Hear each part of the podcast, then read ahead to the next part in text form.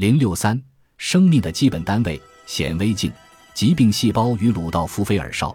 然而，这位超负荷工作的医科学生还是找到了自己做一些事情的时间。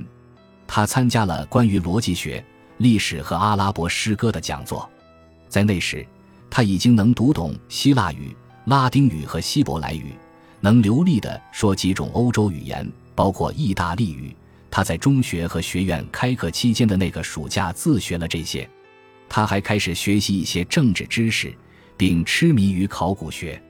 他在柏林待了两年后，写信给他的父亲，说他的目标是获得上到神灵、下到一块石头的广泛的自然知识。他的父亲卡尔克里斯蒂安路德维希菲尔绍不赞成这样广泛的寻求如此多的知识。这个失败的企业家每年依靠土豆的收成来维持生计。对他来说，他的儿子在课堂上勤奋学习，这样他毕业之后才能有一个好的婚姻，进入一个蒸蒸日上的资产阶级医疗行业，这才是至关重要的。安全、舒适和中产阶级体面的外表是卡尔设想的最终回报，是他的儿子在弗里德里希·威廉姆斯学院普洛克路斯推斯式的氛围中忍受艰辛的最好结局。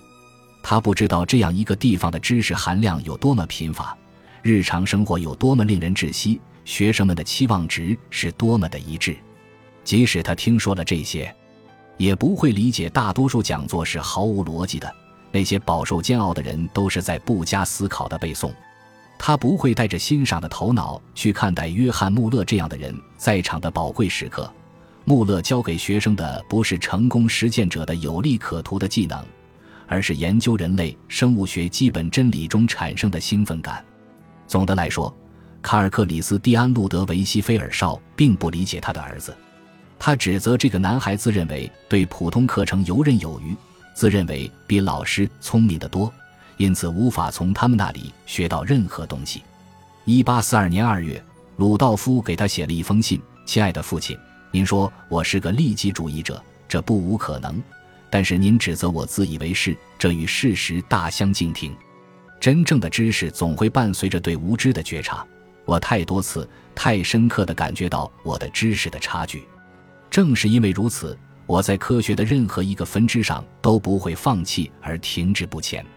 我乐于学习，但我出于信念为自己的观点辩护。我身上有很多不确定和不安的东西。我的未来太不确定了。我目前的情况很不乐观，不论我看起来是多么幸运，他们迫使我去做我不想做的事，而我几乎不可能实现我的愿望。事情总是这样。您想把我培养成一个上流社会的人，即便是现在，我也不太关心这件事。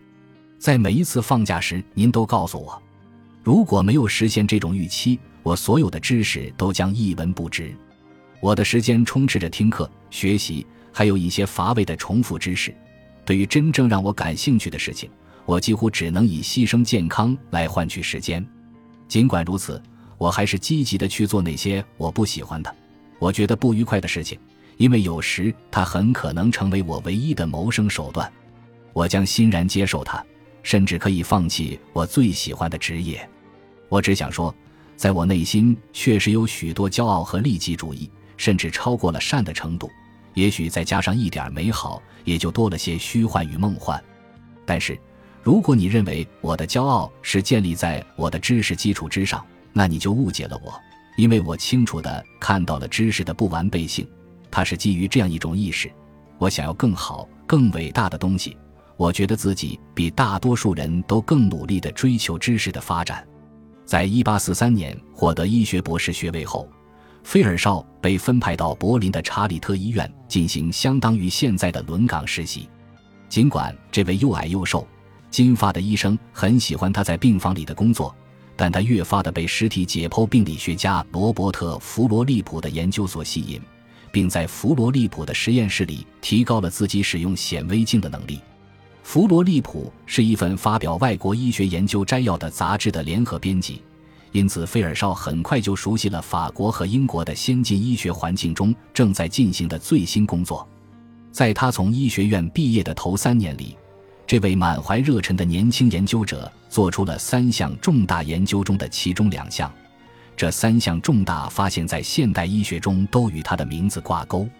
第一个是他在1845年发现了白血病，第二个是他在1846年初证明了血凝块导致血栓和栓塞形成过程的真实本质，也是他引入了这些术语。苏格兰生理学家约翰休斯班尼特同时做出了前一项贡献，他认为他在显微镜上看到的是一种脓毒血症及血液感染。然而，菲尔绍从一开始就明白了它的真正本质，称它为白色血液。后来又创造了“白血病”这个词。费尔绍的血栓栓塞研究推翻了老一代医生钟爱的理论，因为在尸检中经常在血管中发现血块。法国病理学家让克鲁维利耶曾宣扬一个错误的学说：静脉炎及静脉的炎症是所有疾病的共同特征。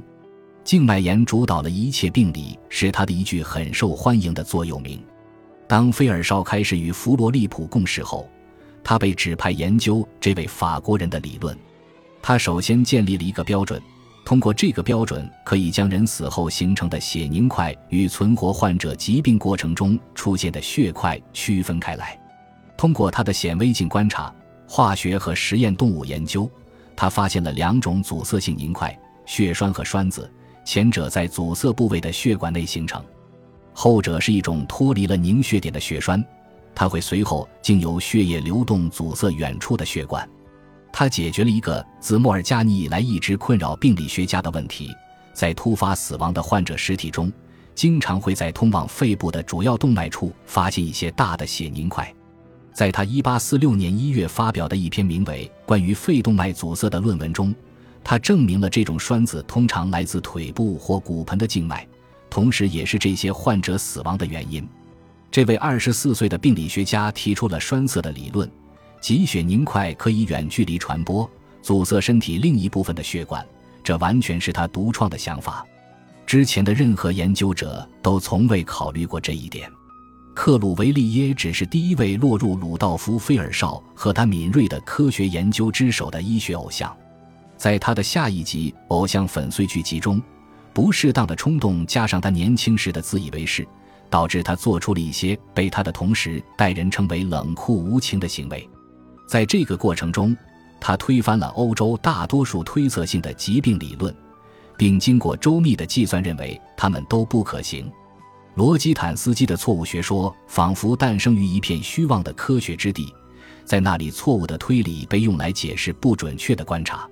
但是，尽管他值得被攻击，但菲尔绍在其中表现得如此狂热，以至于他的攻击使该理论的缔造者蒙受了无数奚落。他的同事们也不赞成这一行为。这次袭击降低了整个欧洲医学界对这位老人的尊重，尽管是暂时的。罗基坦斯基证明了他在科学上的诚实，先承认了自己的错误并收回了这一理论，又证明了他庄严的宽容性。他不仅保护了自己的声誉，也让他的对手在这次事件中得以幸存。不出几年，一个更成熟的菲尔绍就会拥有更大程度的理性克制。1846年，菲尔绍接替弗罗利普，成为查理特医院的病理学教授。第二年，他与他的朋友本诺莱因哈特合作，出版了一本至今仍然存在的期刊的第一卷，名为《菲尔绍档案》。它的正式标题为。病理解剖学、生理学和临床医学的档案，阐述了关于人类生物学各个方面的相互关系。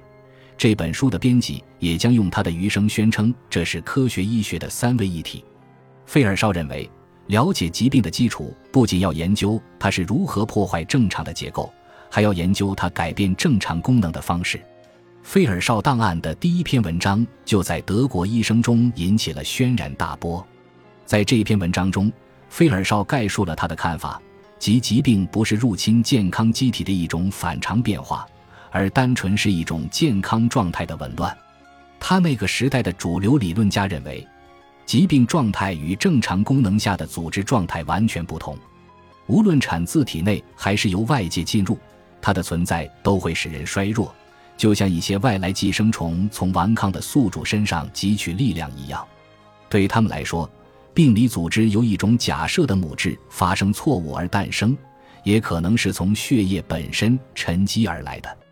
在这种表述中，患病的结构与健康的结构是如此不同，因此不可进行相互借鉴式的研究。费尔绍在第一篇文章《科学医学中的观点》中对这种表述提出了质疑，阐述了他对关键术语“科学医学”的定义。科学医学的研究内容包括识别病体或特定病变器官的变化状态，在特定变化状态下出现的正常生命现象的偏离态，以及最终发现消除异常状态的方法。因此，它的前提是了解生命现象的正常进程，以及使这种正常进程成为可能的状态。由此可得，科学医学的基础是生理学。科学医学有两个部分。病理学，它会提供关于变化状态和变化的生理信息；治疗，它寻找恢复或维持正常状态的方法。从本质上讲，临床医学不是科学医学，即使是伟大的大师级实践也不是。临床医学是科学医学的应用。必须认识到，这不是系统化的时代，而是细节性研究的时代。对于这些科学问题来说，最终定论取决于一门到目前为止只存在于最早开端的科学，它似乎注定要取代普通病理学。我所说的便是病理生理学。病理解剖学是有关结构错乱的学说，而病理生理学是与功能紊乱相关的学说。病理生理学是必要的。病理生理学的问题部分产生于病理解剖学，部分产生于临床医学。而它的答案部分出自临床的观察，部分来自动物实验。实验是病理生理学的终极法庭。我们不要在医学现状上自欺欺人。不可否认的是，无数的假设系统已将我们的精力耗尽，它们随风而逝，却又被新的系统取而代之。然而，再发生几次不幸，这段风波就会过去，人们终将明白，只有冷静、勤奋、稳定的工作。以及真正的观察或实验工作才具有永久的价值。然后，病理生理学将逐渐实现它的承诺。它不仅仅是几个人头脑发热的产物，而是来自许多艰苦奋斗的研究人员的合作。病理生理学将成为科学医学的大本营。